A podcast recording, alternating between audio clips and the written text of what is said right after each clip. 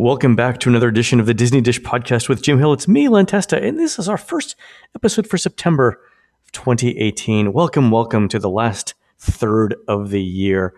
On this week in uh, Disney history, the Morocco Pavilion opens in Epcot, and I believe 1986. Uh, this is unique in that it's uh, the government of Morocco as the sponsor, not a company. And the tile work is amazing. Jim, Morocco is one of my favorite pavilions in Epcot. Yours as well, I'm sure. Actually, do you remember Thunder in Paradise? Oh, the uh, Hulk Hogan magnum opus? Yes, yes. Back when they actually made TV shows at Disney.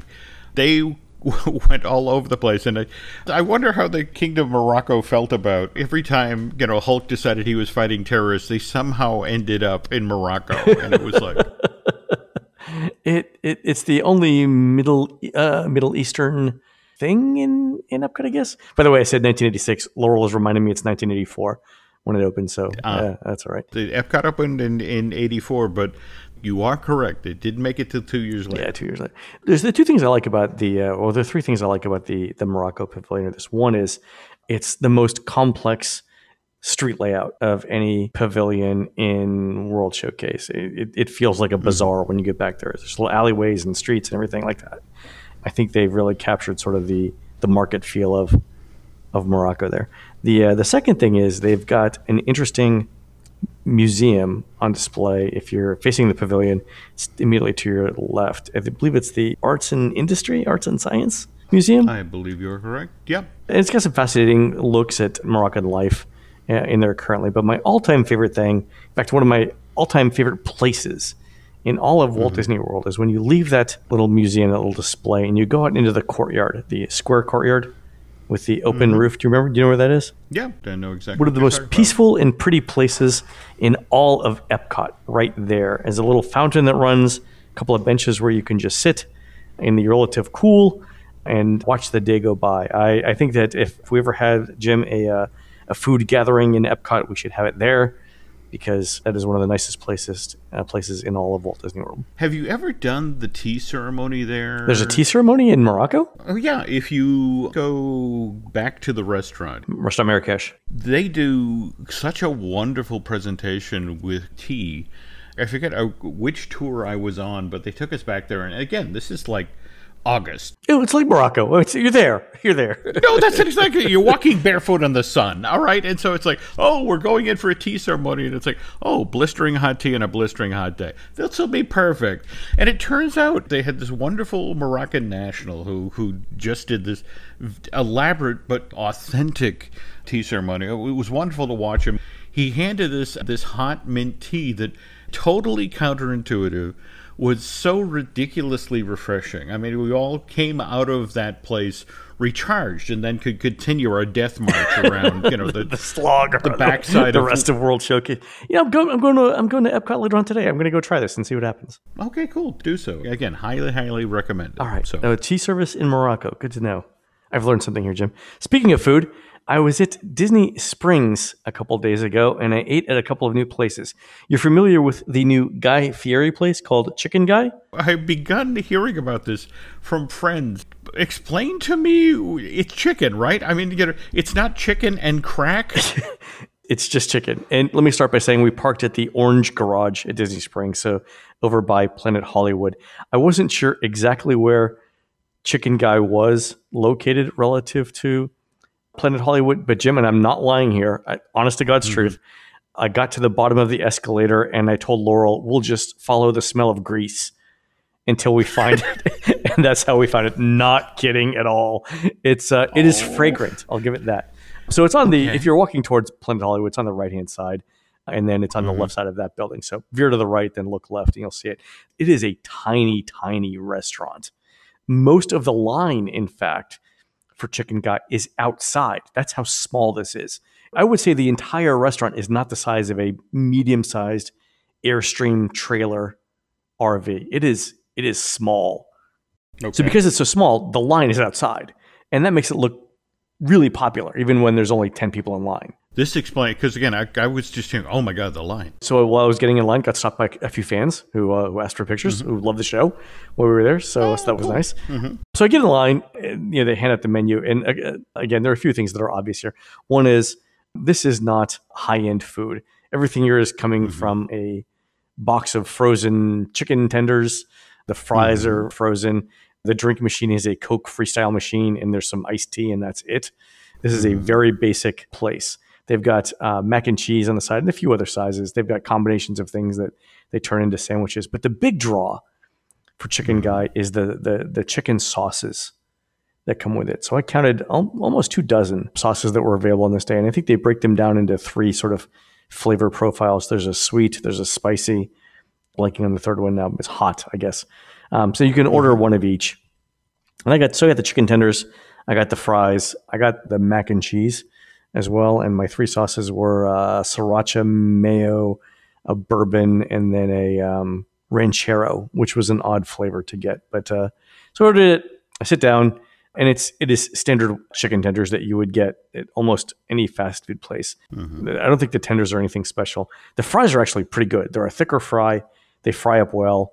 They've got a little bit of a seasoned salt on them. They're all pretty good. Everything was cooked properly. Mac and cheese is not bad.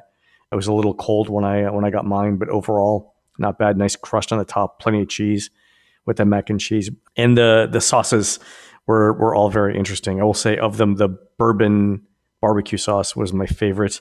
I had this uh, ranchero one that was basically like chicken tenders with salsa, and that wasn't really what I was looking for that particular evening. So I didn't I didn't really like it. And then I had a sriracha mayo. I don't know why. I'm not a huge fan of sriracha, mm-hmm. but it was it was fine too. Overall, food quality good. All four of my things, including my drink, were like seventeen dollars. True story. I was sitting next to some cast members. I told them I'm eating literally one of one tender, a few fries, and a bite of mac and cheese. Would you like the rest of the food? And they said, "Yes, we're starving cast members. Of course we would. You've made a magical moment today." And and and, then, as I said on Twitter earlier, it was like you have a million dreams all over again, where they cried and I cried, and it was all great. But uh, it was uh, it was a lot of fun, and I realized after the fact, and, and I know I've said this I said this on Twitter too, but if there are any cast members that are listening and they ever see us in a uh, near our restaurant, I will we will happily buy them food and, and talk to them about it. Right? We'll we'll all share a meal together, and it'll be fun. So don't hesitate to stop us. let's be honest here, Len. When you test drive a restaurant, it's always that interesting moment where you walk up and it's like, I'll have the left side of the menu. I'll have ten of everything in a diet coke. But that's only when you're doing the test drive for the menu. I mean, it's just, please understand that Mr. Test is occasionally off the clock, and it's just sort of, can I have half of your cheese sandwich, Len? No, this is lunch. Go away. No, but I would. I mean, especially something like that where I haven't been to a place before, or you know, if you're willing mm-hmm. to, to try something that I haven't eaten, let's let's do it. just add a, another opinion to the pile because you might actually bump into a cast member who has a, a real enthusiasm for sriracha. It's true. It's true. So I left the Chicken Guy and immediately went over to Terralina, which is the new Italian place in Disney Springs. And for an appetizer, I ordered their chicken strips, just literally just as an A/B comparison. Len, Len. I know. And they, here's the thing, dude, they were better. They were better than Chicken Guys. They're lightly breaded in sort of like a cornmeal and served with uh, two different sauces. I think one was a cucumber yogurt based, and I don't know what the other one was, but it's sort of, uh, I think it was a mayo sort of spice based, but very, very good fried chicken bits. They were these were like little chunks of chicken, not strips, but fried really well and done, done up really well. I, in fact, I liked almost everything at Terralina quite a bit. Service was good. Food is nothing special. It's not high end Italian, but it's mm-hmm. comparable to what you would get at your favorite neighborhood Italian place. Certainly comparable to my favorite neighborhood Italian place, which, as I think I've said on the show before, if you're in anywhere near North Carolina, it's called Elizabeth's. It's a chain of rest, small chain, chain of family-owned restaurants in Greensboro, North Carolina. That is my standard go-to reference for Italian food. This place was just as good or better. I tried the chicken parm. I tried the eggplant parm. Had some pasta. Tried some meatballs. All of it was good. Yeah, I liked it quite a bit. Prices were reasonable. They take tables in Wonderland. I actually like this better than I like Maria and Enzo's, which also recently opened up in Disney Springs. Have you have you tried Maria and Enzo's? The very next trip, which I'm hoping is is in like two weeks. Are you guys going to be down there then, or Uh, two weeks. I will be on a cruise, actually going to Quebec. that's right? Well, again, I, th- I think there are rules, Len. We can't be in the Yeah, same no, place at the same time. But you did give me an interesting research thing, which we'll talk about on a future uh, episode for that, That uh, we will. Quebec thing. That. Yeah, but I think uh, I think Terralina is, is is better, and I was surprised at that. I, I did not have high expectations because remember this is the former Portobello, whatever the last name of it was, over in uh, in Disney Springs. So, you know, anytime a restaurant closes and then reopens with the same concept, you got to wonder what's going on there. But I really like what they did uh, with the menu. It's it's back to basics again. Nothing spectacular. They're not trying to be something they can't be. I thought it was good value. I would definitely go there and eat again. In fact, I was actually kind of full from my one chicken strip and fries from Chicken Guy that I didn't actually finish my uh, my food at Terralina. I would definitely go back there and do it again. So that was uh, that was really good. If you're uh, if you guys are in the uh, neighborhood of Disney Springs, I definitely recommend checking out Terralina. Also, uh, a couple of uh, tips. So, Jim, today's the first day of Food and Wine. Uh, actually, it's the preview day for Food and Wine. Obviously, I'm getting ready to head out to Epcot for that. Laurel and I were discussing Food and Wine on our uh, drive back to Orlando yesterday. Went out and did some family stuff in Tennessee. And she had a couple of really interesting ideas. I want to run these ideas by you and our listeners. Are you ready? First one every country should have its own ice cream in different colors and flavors. You know how, like, we talked about this on a previous show where Disney's doing the purple wall slushy and the Peter Pan float, you know, so purple milkshakes and green uh, ice cream floats. What if they just did something with you know, very vibrant colors in every country? Not a bad idea. No, but think about it, Len. How many people do drinking around the world? And but there are folks. I, I'm I'm not a big drinker, you know. Yeah. that- but on the other hand, the notion of ice cream around the world, the signature flavor of each of the world showcase pavilions, especially for food and wine. Right. And and but the thing with ice cream, Jim, you could always throw a shot of something alcoholic ah, on top of it. And it, literally that was Laurel's first idea after I said it doesn't have the same margins as alcohol. She's like, put the alcohol on top of it. So, so here I here I am trying to suggest a benign you know, variation on drinking around the world, and, and and now we've doubled down, and it, and you can get hammered while think you're like, having like your Germany ice could be like a caramel pretzel ice cream, Oh God! right? Okay. I mean, Norway could be some sort of berry, whatever they have in lingonberries, whatever they have Mm-hmm. in, you know, in Norway. America could be apple pie flavored or cherry pie flavored. France already Mm-hmm. has sort of the Grand Marnier, so they could do um, different things. Maybe something tea flavored in Great Britain. I, I definitely think either a salmon flavored or a cheddar cheese soup flavored ice cream in Canada would be moderately interesting. Maybe not salmon, but. But think about it. It's it's 100 degrees outside. Yep. Uh, ice cream, a little bit of alcohol, everyone gets cooled off. Something something to suggest for next year. I'm just saying. You give them a passport, they get it stamped at the end. You know, after you've consumed twelve different varieties of ice cream, you know, your very own diabetes bracelet. And, and if you if you do the alcohol shots, there could be like little ads for Betty Ford in the back, and There No-. Novo I Nordisk mean, it can uh, can sponsor the whole thing. I'm thinking there's tie-ins. Again, please make that check out to Mr. Testa. The other thing, and I think this is a really good idea. Legitimately think this is a good idea. Food and wine runs through four months of this year, right? So it starts in mm-hmm. late August, goes through September, goes through October, ends in middle of November, right? That's a really long time to mm-hmm. feature all of the food. In fact, it actually spans two seasons of the year. Why not break it up into two different parts? Do like an August, September, oh. call it like, you know, summer's bounty or something like that. And do one one set of menus. And then switch it up in October and do like, you know, false flavors or something like that. And just do another menu for October and November. Number one, for all of all of the Disney completists out there, they'd have to go back twice at least. Number two, you get to test out different things in the menu. I think this is a good idea. Did Food and Wine get bumped out by a weekend or additional days this year? I think it's or- it's either as long or slightly longer than any other uh, time of uh, it's ever been. I really stopped counting after four months. It was uh, no, no, no, no. I agree. I agree. But it just it seems to me that so many. I mean, for example, I don't know if you noticed that Halloween Horror Nights at Universal has is now up to thirty six nights. In fact, they've got two Wednesdays in September that they're doing horror in. Because of course Wednesday is the premium night to get frightened. I think that's ingenious because you know that's a long time. I mean, mind you, it does get a little challenging for the folks who are prepping the menus for this thing.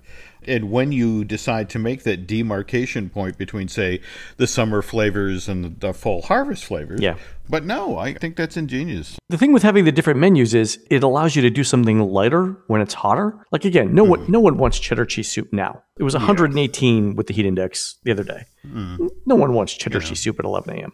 to be honest, you could walk outside with your own handful of Gouda and make cheese soup. You know, I think I think I had some Munster in the backpack, and now it is cheddar cheese soup. So we're done here. Yes, exactly. okay, so I think this is a good idea. So again, Disney, if you're listening, it's a it's a fantastic thing.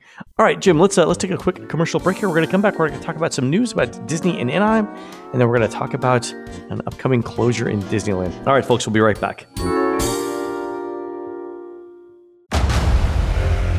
Discover why critics are calling Kingdom of the Planet of the Apes the best film of the franchise. What a wonderful day! It's a jaw dropping spectacle that demands to be seen on the biggest screen possible. We need to go. Hang on. It is our time. Kingdom of the Planet of the Apes. Now playing only in theaters. Rated PG 13. Some material may be inappropriate for children under 13.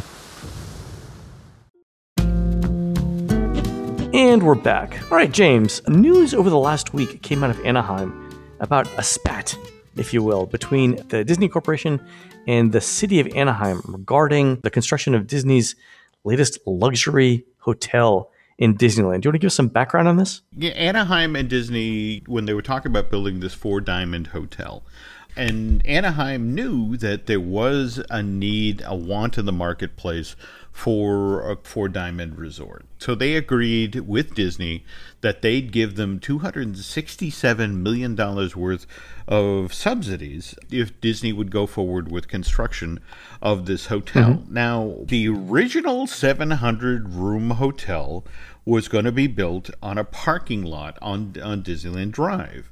The thing that Anaheim was happy about, it was going to create 1,500 jobs, and when it finally opened, there was going to be a thousand permanent jobs. But here's the thing Disney decides, because it wants this hotel to have monorail access, that it moves the hotel 1,500 feet into the center of downtown Disney, which forces the closure of Rainforest Cafe, ESPN Zone, the AMC Theater, and out of all the things that get closed here, the one I hear the most noise about, and it's like, oh my God, this is a national tragedy, is the closing of Earl of Sandwich. I mean, I mean, priorities, Jim. From the Anaheim's point of view, it's like, now wait a minute. Instead of creating a thousand new jobs, you just took away 450 jobs by moving it into the middle of downtown Disney. They lost 130,000 square feet of retail space.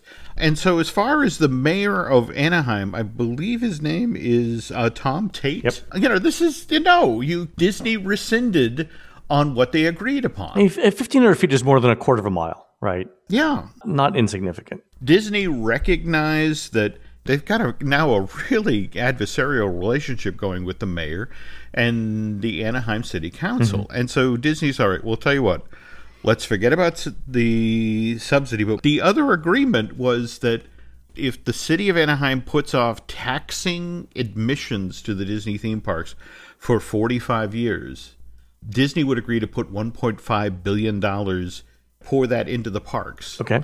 because then it gets a get out of jail free if, for the 1.5 billion. Now, mind you, Disney has already poured at least that much money into Anaheim if you factor in. Galaxy's Edge. But there's one other interesting part of this, right? So there's an there's a referendum coming up on the ballot in November oh God, yes. in Anaheim, and it says that if you're a company that's taken tax breaks from the city of Anaheim, then you have to agree to uh, a certain minimum hourly rate for your employees, which I believe is what 18 an hour. Yeah, and here's the thing if you guys have been following the press lately, Disney has made a very big deal about how they're going to raise the minimum wage for Disneyland employees to $15 an hour. In the overall scheme of things, it's Disney's property. If they wanted to move it 1,500 feet, they can move it 1,500 feet, right?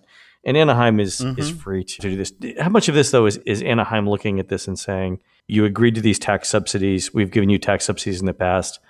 If you want any more from us, you have to agree to the minimum wage." Is is this Anaheim trying to say, if you want these incentives, you have to play along by this referendum if it passes?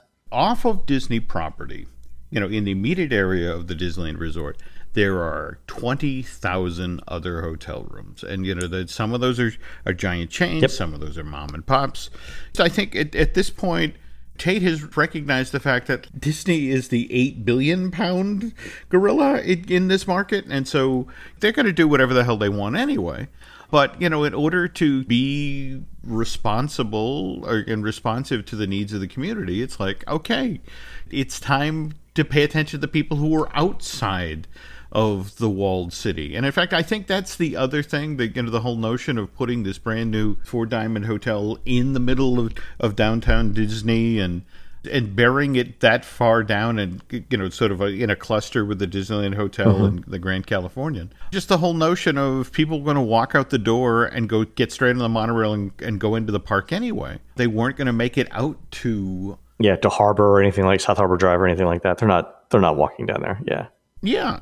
As far as he's concerned, if Disneyland is now postponed or canceled this hotel, it's no skin off his nose. There's 20,000 other hotel rooms out there. And yes, this still also means that Anaheim needs more four diamond rooms. If the whole notion was, you know, to get this sort of resort in the inventory to compel bigger companies to come book conventions at the Yeah.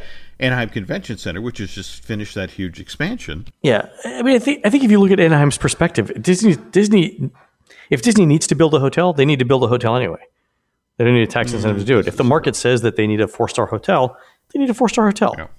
It's interesting to see the uh, the city take a little bit tougher stand with with you know with any company, not just not just Disney. But uh, but we'll see how this one uh, plays out. We'll know by we'll know by November, right? With the uh, with the ballot uh, measure. Absolutely. And to be fair here, in the Los Angeles Times today, they quote Tait is saying, you know, with Disney taking, withdrawing these two agreements, you know, here's the mayor of Anaheim saying, Disney did the right thing. These agreements have become toxic. I'm very pro business, but I'm also fiscally responsible with the people's money. Yeah. So it's going to be interesting to see Disney's next move, but. Clock's ticking. Galaxy's Edge opens 14 or no, No, less than a year. We have uh, four, maybe nine months tops. and you have all that work that had begun, and you have closed restaurants, and going to be interesting to see how this plays out, Len. Yeah, it will definitely uh, keep us updated on that, Jim.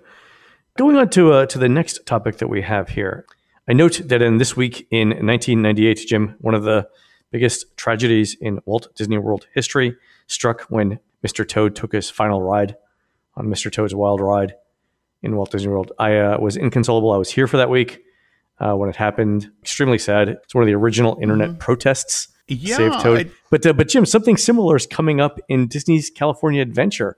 It's the closing of a Bugs Land, right? Yeah, and I don't assume we're going to get the same level of security. I mean, do you remember the stories about when, when the last day that Toad was closing? That in every room of Toad, they actually had a security person standing in the shadows. Disney had never dealt with anything like this before. Oh, yeah. They were concerned about people getting off the cars and chaining themselves to things. I don't think that's going to happen. Had I known, had I known that that's what they prepared. That's right. I mean, with a Bugs Land, it, I never. don't know. I know. I know uh, a couple of people out there that uh, would definitely chain themselves to a Heimlich's choo-choo train. well, there's that. But again, I think that's more because they love Heimlich, not the fact that that.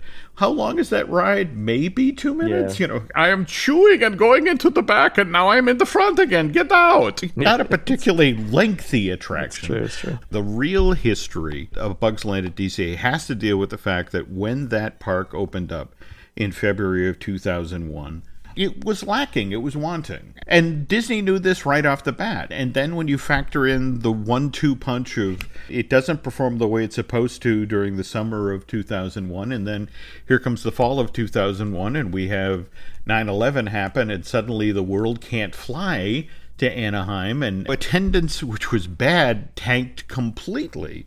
By October 5th of 2001, there's construction equipment out in the Timon parking lot at DCA. Mm-hmm. They haven't even announced the project yet, but they're like, okay, we need a brand new land. So by December of 2001, they're, they're scraping off the asphalt. There's this wonderful piece of footage, you can find it on YouTube, of John Lasseter in a backhoe. Look at me, I'm tearing up asphalt. Because this was going to be the first Pixar themed land. Now, we'd already had Pixar attractions. April of 1998, we had a Tough to Be a Bug opening day attraction for a Animal Kingdom. And that November, we had Buzz Lightyear, uh, Space Ranger Spin, open to the Kingdom. Do you realize how quick the change out there was, Len? They take flight, the Dream Flight replacement closed in January. By November 3rd of that same year, Buzz Lightyear Space Ranger Spin was not only officially open, I mean, it had completed, you know, it, it's it's soft opening, test run, that sort of thing. So they, they threw that thing in. That's amazing. Well, they use the same ride system. Yep. Because the uh, the last tunnel that you go through in uh, Buzz Lightyear is, is still the same as before. So they didn't have to install a new ride mechanism. They just had to install the gameplay, right? Yeah, in fact, they're doing the exact same thing right now at Hong Kong. The Buzz Lightyear attraction, Astro Blasters, that opened with that park, has closed. It's been gutted, but again, ride system left in place. For the Ant Man and the Wasp ride, now will open spring of 2019 at that park. But it's same exact game plan, only instead of pushing a Pixar property, it's pushing a Marvel property. Hmm. But and again, with the whole DCA thing of, of recycling ideas and that sort of thing, of course, this park opened with its own tough to be a bug attraction.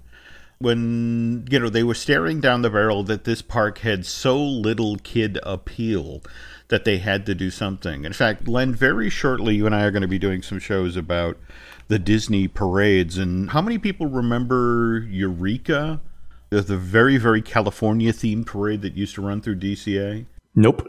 Well, this is the thing. It didn't have a Disney character in it. Really? Yeah, ran for the first two summers that the park was open. So it was a celebration of uh, California? Yeah, and each of the floats was, if you remember the uh, Golden Dream show, you had you introduced to Calafia, the sort of the goddess of California. In that show was sort of uh, was played by This- Whoopi Goldberg. It sounds like you're pitching a Cheech and Chong uh, sequel here, Joe. serious. They showed like Whoopi Goldberg showing up at Sutter's Creek. That's like, hey, what's that in the water there?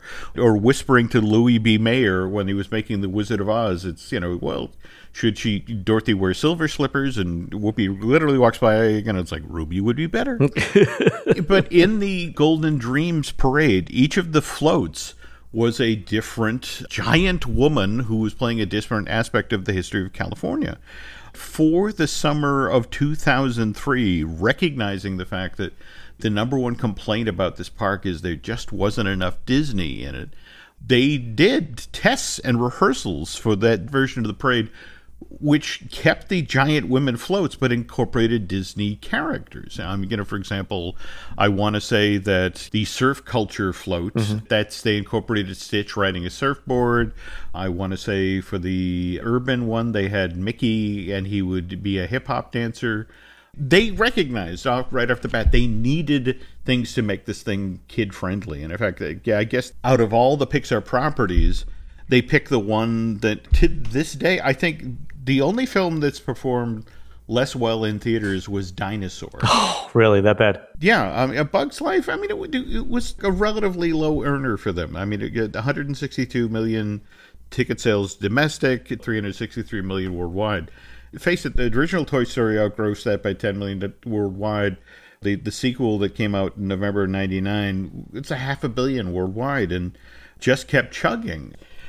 Finally, February of 2002, Cynthia Harriss, president of Disneyland, announces Park's going to get two brand new additions. The first will be a Bugs Land, featuring Flik's Fun Fair, which will open in, in the fall of 2002 for the young and the young at heart. And for those who prefer to have their hearts attacked, the Twilight Zone Tower of Terror will be opening in May of 2004 in that park. And now, suddenly, basically, this giant chunk of Hollywood backlot becomes a construction site as they rush to get a Bugs Land open.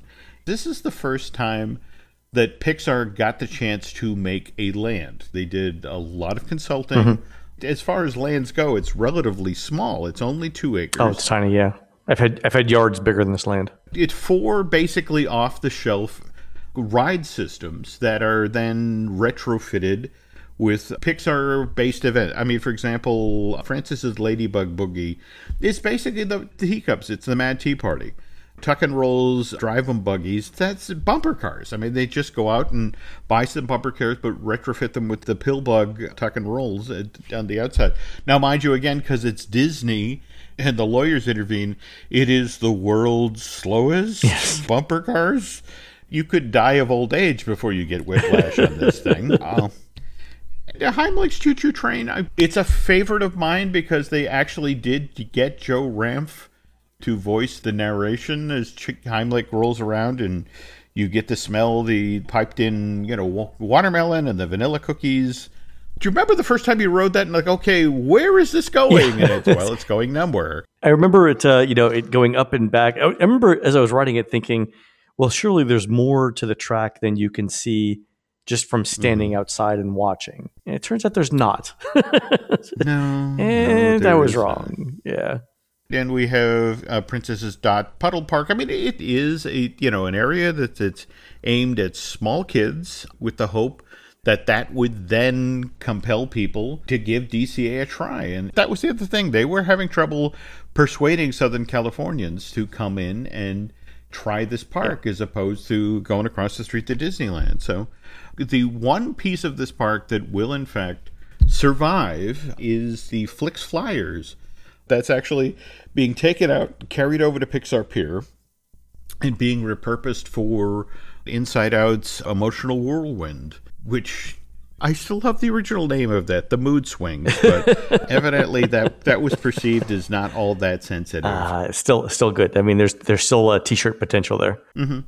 But what's kind of interesting is that when she was asked about this, Cynthia Harriss, why the decision for that California Adventure's first big expansion be geared toward youngsters, and it's like it's what the guests asked for from day one. And we went out and polled our guests about what additional things they wanted in California, and what they told us is they wanted more Disney and they wanted more things for their little ones to do. All right. So the notion is, if you look across the way, you know, Disneyland's got a Toontown, Disneyland's got a Fantasyland, and this park just doesn't have anything like that. Right. So here we are. We're going to put this Kitty Land in, and now to jump ahead to 2018, Disney, you know, at least as it comes to the Disneyland Resort, they're not worried about Fantasyland and Toontown anymore. They're worried about Galaxy's Edge and how that's going to be this enormous draw.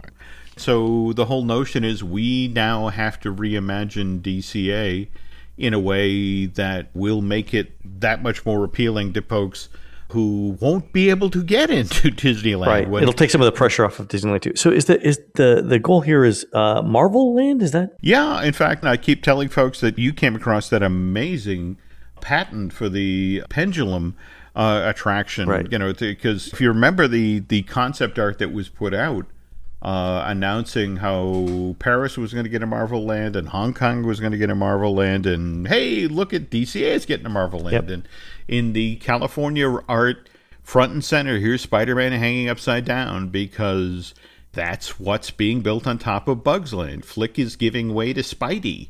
This is going to cozy right up against what we just saw with Mission Breakout with Guardians.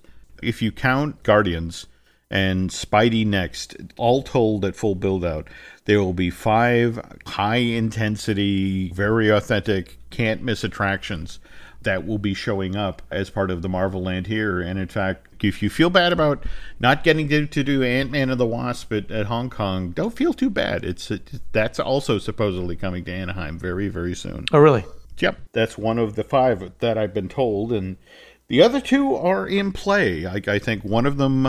I don't know what you've been hearing about the Tron coaster construction. I guess that's been somewhat challenging because of where they decided to put it. And Oh, you mean in um, in the Magic Kingdom? yeah, th- this actually sort of goes out, you know, it goes beyond the railroad tracks and then sort of slides kind of in the perimeter road direction. This is what happens when you chase off all of your old timers and replace them with contract employees. They, they've begun, I guess, putting in the footings or trying to put in the footings. And They're just now realizing there's a reason they put the retention pond where they put the retention pond. Maybe, you know, when they were serving, like, oh, don't build anything over there, it won't support any weight. So, yeah, construction surprise for the nice folks at Disney World. But When I uh, when I head over to the Magic Kingdom, I'll we'll, uh, we'll go take a look and see what's going on if I can uh, see anything over there. that will be great. But we'll have fun today at Food and Wine. Seriously, if Di- Disney ever grabs that gelato around the world idea, you know, Laurel definitely deserves a check. So. I think so too. All right, folks, you've been listening to the uh, Disney Dish podcast with Jim Hill. Don't forget we're produced fabulously by Aaron Adams. Please go on to iTunes or Stitcher or write in Sriracha Peanut Sauce Inc. on top of a piece of Wagyu beef Postmark to Jim. Your comments and suggestions for the show and tell us what you'd like to hear next. For Jim, this is Len. We will see you on the next show.